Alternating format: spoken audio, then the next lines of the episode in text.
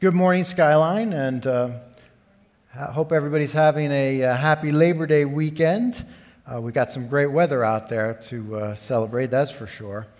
When Pastor Chris asked me to speak this weekend, uh, he told me that uh, we were not going to be in the middle of a message series, so I could go ahead and choose my own topic. And in some ways, that makes it more difficult uh, the world is your playground, and you have to kind of narrow down your focus. And uh, some ways, it's easier just to be told what to speak on. Um, but the message title today, as you've heard, is Take the Initiative. And I really believe that, that God has spoken to my heart, um, and it's something that He wants me to share. And it's something that, in some way, shape, or form, I think He wants to communicate to you today. So, whether it's something totally brand new that he's going to drop on you for the first time, or whether it's part of an ongoing conversation maybe that, that he's been having with you, whichever it is, I hope that you'll listen for his voice today among my words. Uh, so, let's get right to it. The year was 1980, and I was a sophomore at Stevens Institute of Technology in Hoboken, New Jersey. Uh, I had a roommate that year whose name was Glenn Whitman. Uh, Glenn was a really good soccer player from Livingston High School. Uh, he was much better than I ever was. Um, but the thing that we had in common the most was that we were both uh, believers in Christ. And that's how we ended up in the same room uh, in our sophomore year. Um, Despite the fact that we were Christians, we both had a penchant for playing nasty um, tricks on one another. Um, we loved to we loved to do that, and I remember one day I was in a shower. It was actually like a common area shower, and uh, a nice warm stream of water. I was rinsing the shampoo out of my hair, and then out of the blue, this huge bucket of ice water with all the ice cubes that he had gathered from the ice machine downstairs, still in it, right, came pouring down on my head. It's a, very rude awakening. Uh, but that's the kind of stuff that we liked to do to each other. And I remember reading a book back at that time about a Christian college student who had a really hard time getting up early in the morning. Uh, we had um, our tests. They were called zero hour tests, where before any of the regularly scheduled periods, you'd have your tests. It was really early in the morning. It was hard to get up for. So, so this student uh, that I read about had a unique way of battling that fatigue. He uh, printed out on a computer banner, large banner, uh, and posted it up over his bed Proverbs chapter 6 and verse 9. So imagine waking up every morning and the first thing that you see staring down at you from the ceiling is this How long will you lie there, you sluggard? When will you get up from your sleep? So that story actually uh, became an inspiration for me in, in a manner of speaking. Um, so I had this idea because I had to get back at Glenn for the ice cubes. So uh, we had a collection of uh, Christian music that we listened to, and, and one of the artists was Keith Green. Now, Keith Green was known for having kind of an edge to his songs, both the music and the lyrics. And uh, there was this one song that I had on this album, and the title of it was Asleep in the Light. And I just want to read a few, I'm not going to sing it, but I want to read a few of the verses uh, from this song, and then you'll see how it plays into the story. So Keith said, the, the world is sleeping in the dark. That the church just can't fight because it's asleep in the light. How can you be so dead when you've been so well fed? Jesus rose from the dead, and you, you can't even get out of bed. So I mean, that was a serious song, but I had a, a devious plan for it. Um, because one day when I think Glenn probably had been up late working on a term paper or something, I had an early class, so I had to get up. So he didn't, so he's trying to sleep in. I figured, well, if I'm up, why shouldn't he be up? So I get out my record, I put it on the turntable, I have the volume turned all the way down. I cue up the song, right? I wait for it to get to the spot, right? And then when it gets to Jesus rose from the dead and you, and I just cranked it as loud as it would go. You can't even get out of bed. Well, uh, he woke up, uh, but he wasn't uh, very happy about it, um, as I recall. The word today um, that we want to share with you is initiative. Um, a simple and easy uh, to remember definition is this it's my willingness to take the first step when called on to do something. My willingness to take the first step when called on to do something. Now, that day back in the dorm room, uh, Keith was calling on Glenn to do something. And uh, as an eyewitness to what happened after, I can faithfully report that Glenn was not willing to take that first step. But for me, it's, it's um, the getting out of the bed thing is just the tip of the iceberg. Uh, I have all kinds of great intentions, uh, a lot of it about men's ministry, um, things from calling the guys in between our meetings uh, to planning uh, elaborate um, retreats that we can go on where we can um, learn important things. Uh, but I struggle with taking the first step. And all of these things um, that I know is something that I want to do. I struggle with taking the first step. It's always the hardest. And so I'm wondering today how about you? Uh, when you get an idea to do something, how hard is it for you to get out of the starting blocks and get going? And in fact, how would you rank yourself on a scale of 1 to 10 in this area of initiative? Go ahead and, and in your mind, or if you have a little piece of paper, even better, write it down.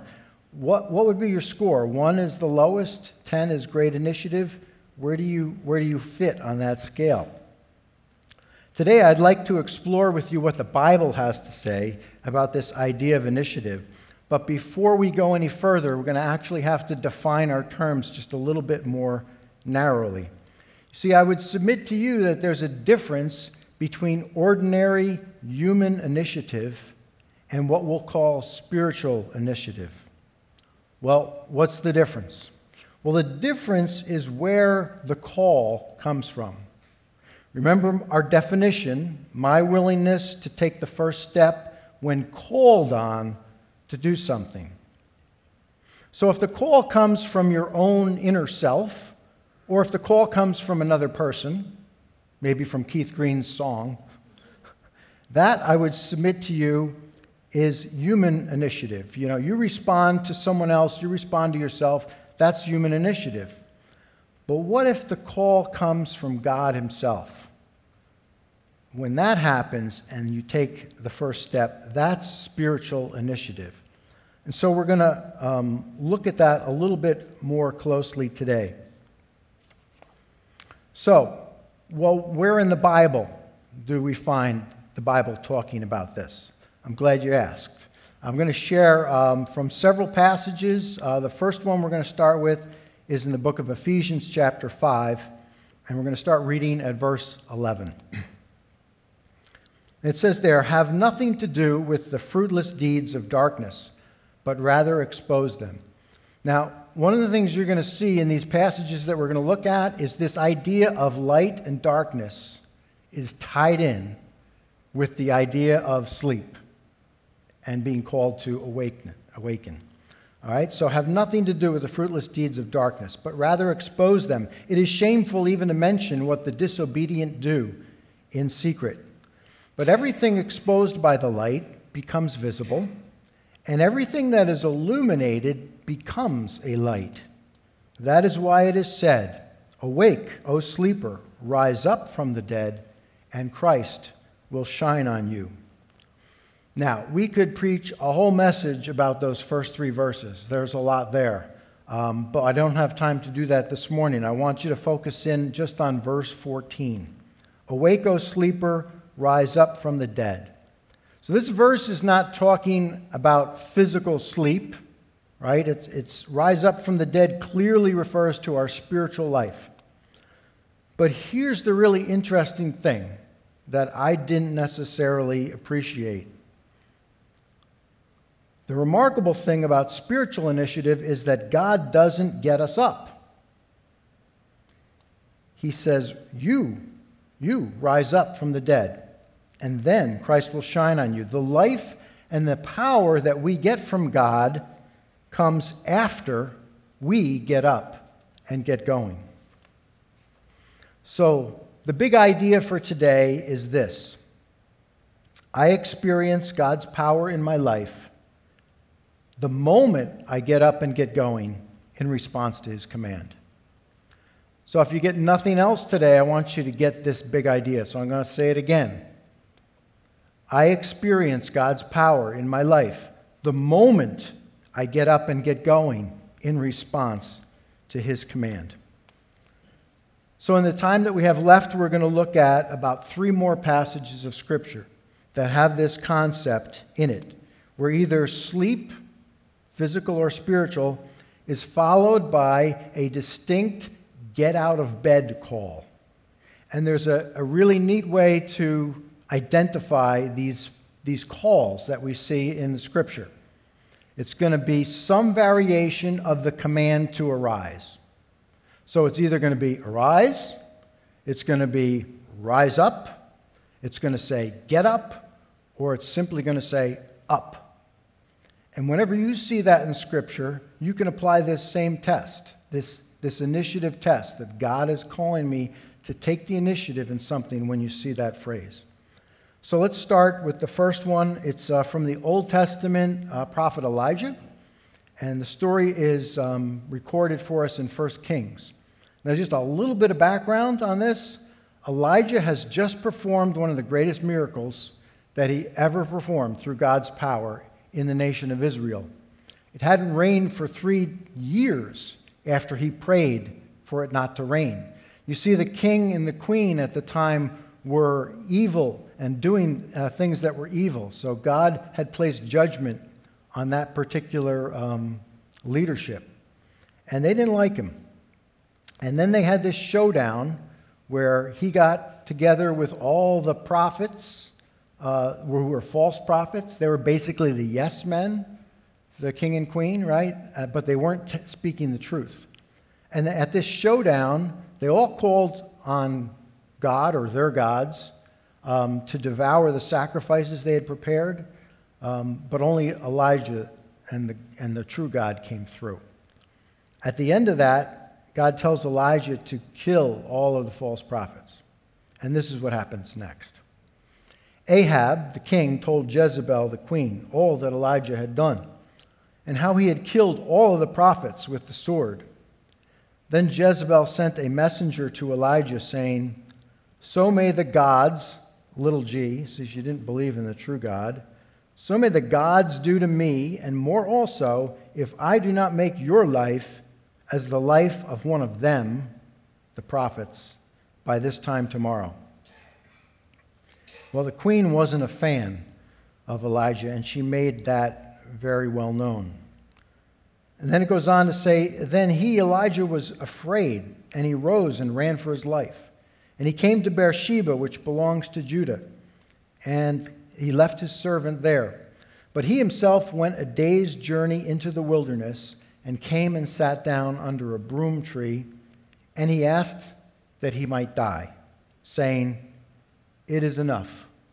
Now, O Lord, take away my life, for I am no better than my father's. Elijah was depressed. He had just seen God do this tremendous miracle through him on a national scale, but now he feared for his life, and it led him to become so depressed that he actually had lost the will to live on. So, some brief thoughts this morning about depression. Number one is depression affects us all. None of us are immune to it. If we didn't have the capacity to be depressed, we wouldn't also have the capacity to be elated or elevated. And finally, there are things in this world that are designed to depress us. For instance, things associated with death. And you look at what we've been through with the COVID 19, and, and the deaths of people that we know that have been taken from this, and just the, the tremendous pressure it's put on families to be isolated, all of that drives the depression cycle.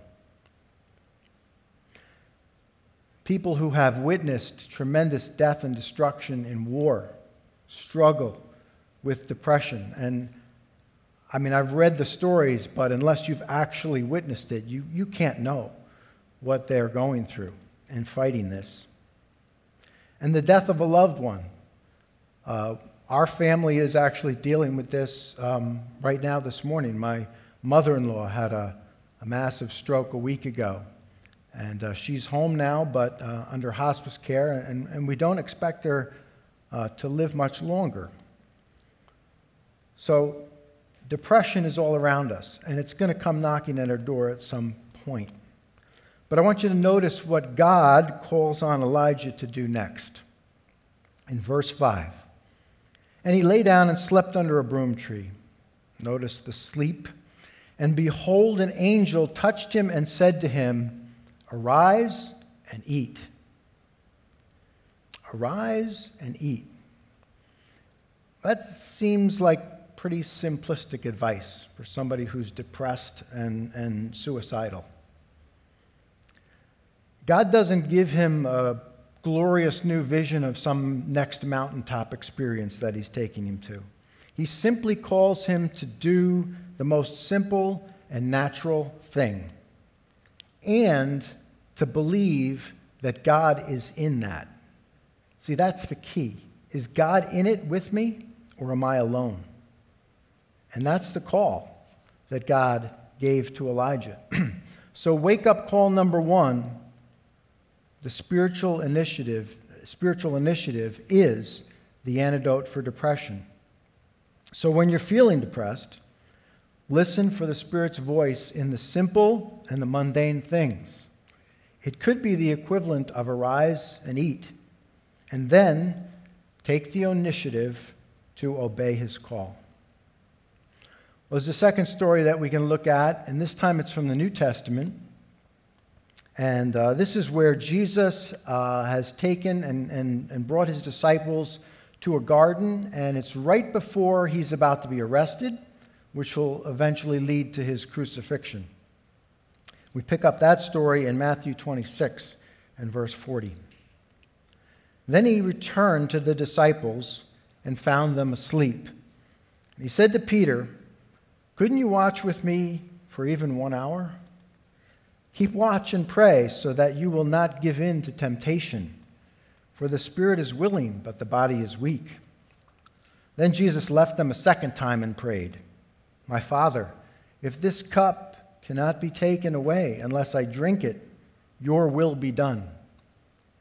When he returned to them again, he found them sleeping, for they couldn't keep their eyes open. So he went to pray a third time, saying the same things again. Then he came to the disciples and said, Go ahead and sleep, have your rest. But look, the time has come. The Son of Man is betrayed into the hands of sinners. Up, let's be going. Look, my betrayer is here. So in the Garden of Gethsemane, the, the disciples went to sleep when they should have stayed awake. No doubt that was the source of much despair in their lives when they recognized what they had done. And does despair, like depression, is an ordinary human experience. The sense of having done something that's irreversible tends to make us despair. Or realizing that we've missed out on a magnificent opportunity that we can't get back. That can sink us into despair. But notice what Jesus said to the disciples, and it's in two clearly distinct parts. First, he says, Go ahead and sleep, have your rest. But in the very next breath, he says, Up, let's be going. So, how do we make sense of that? Jesus is saying two totally opposite things in almost the same time. Well, essentially, I think what he's saying is this What's done is done. The opportunity to pray now is lost forever. But get up and let's get moving on to the next thing anyway. You see, spiritual initiative is the antidote for despair.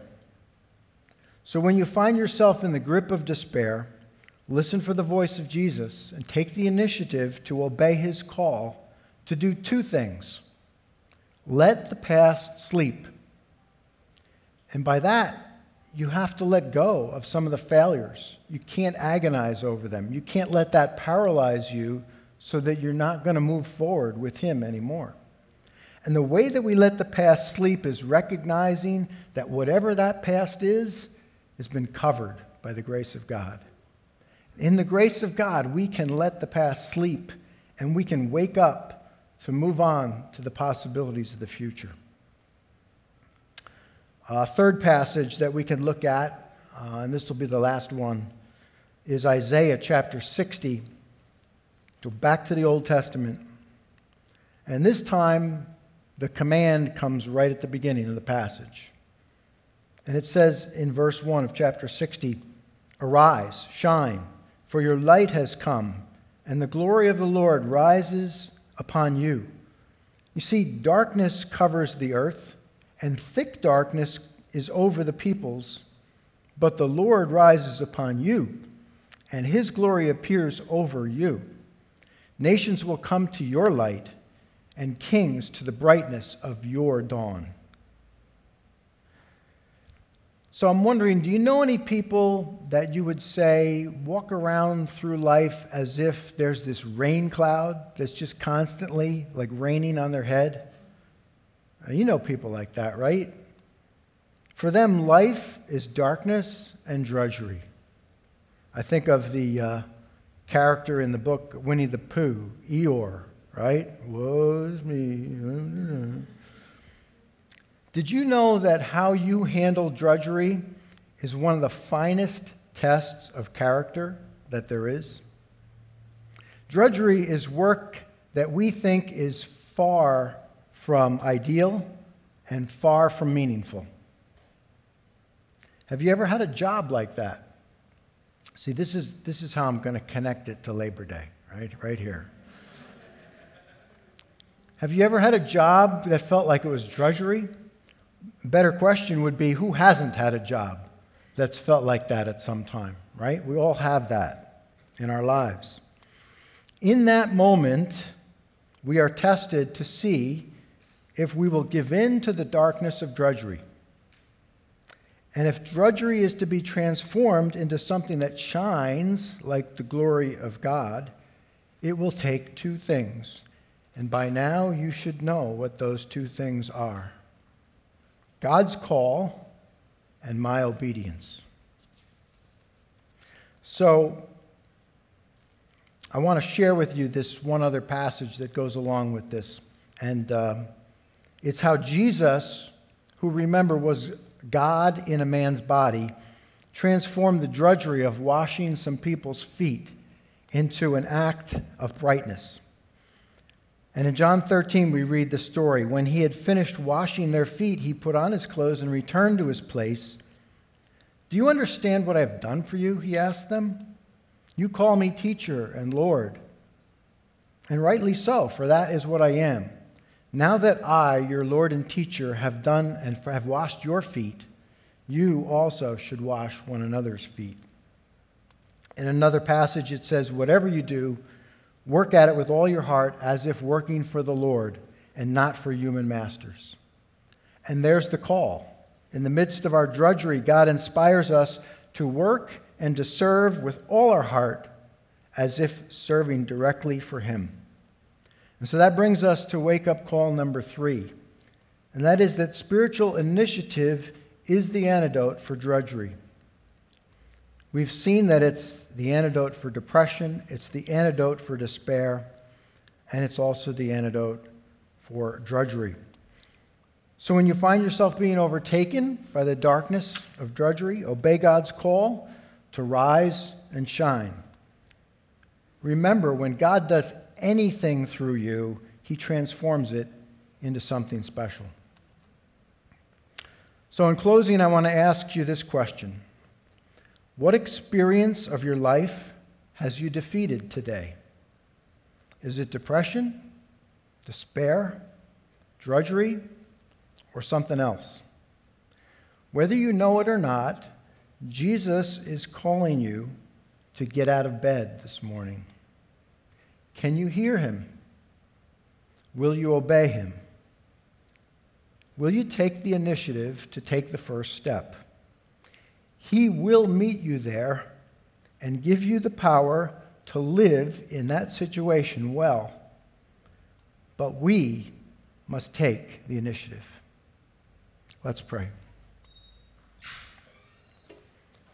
Heavenly Father, I thank you that you do not leave us in the middle of our depression or in the middle of our despair,